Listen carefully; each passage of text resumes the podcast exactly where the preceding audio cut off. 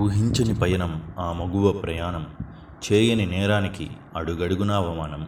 నాడు సీత రాముడిని పరిణయమాడడమే తను చేసిన తప్ప రాముడితో కలిసి వనవాసమైనా సరే సంతోషంగా నడిచొస్తా అనడమే తనకి శాపమా? తను కోరుకుని గీత దాటిందా? తను అనుకుని లంకకు పయనమైనదా? తను చేయని తప్పుకి తనకెందుకు ఈ శీల పరీక్ష?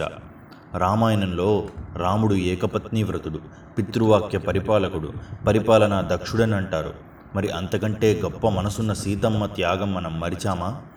ఎంతగానో కోరుకుని ఇష్టపడే అర్జునుడిని పెళ్ళాడి సంతోషంగా గడపాలి అనుకున్న ద్రౌపది తను చేయని తప్పుకి జీవితాంతం అవమానం ఎదురవుతుందని తెలిసినా లెక్క చేయకుండా పంచ పాండవులను పెళ్ళాడి నిండు సభలో వంశానికి పెద్దయిన భీష్మ పితామహులు గురుద్రోణుల సమక్షంలో క్రూరంగా అవమానింపబడి కూడా ఒంటరిగా ధైర్యంగా నిలబడింది పాంచాలి.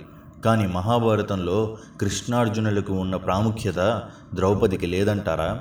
ఆడవారి కష్టం ఎవరికి కనపడదా? లేక మనం ఆ కష్టాన్ని కనపడనీయకుండా దాచేస్తున్నామా? చేయని తప్పుకి అవమానాలు భరించి శిక్ష అనుభవించి ఎవరి కోసమో తన జీవితాన్ని కూడా త్యాగం చేసే గొప్ప మనసు ఆడవారికే సొంతం.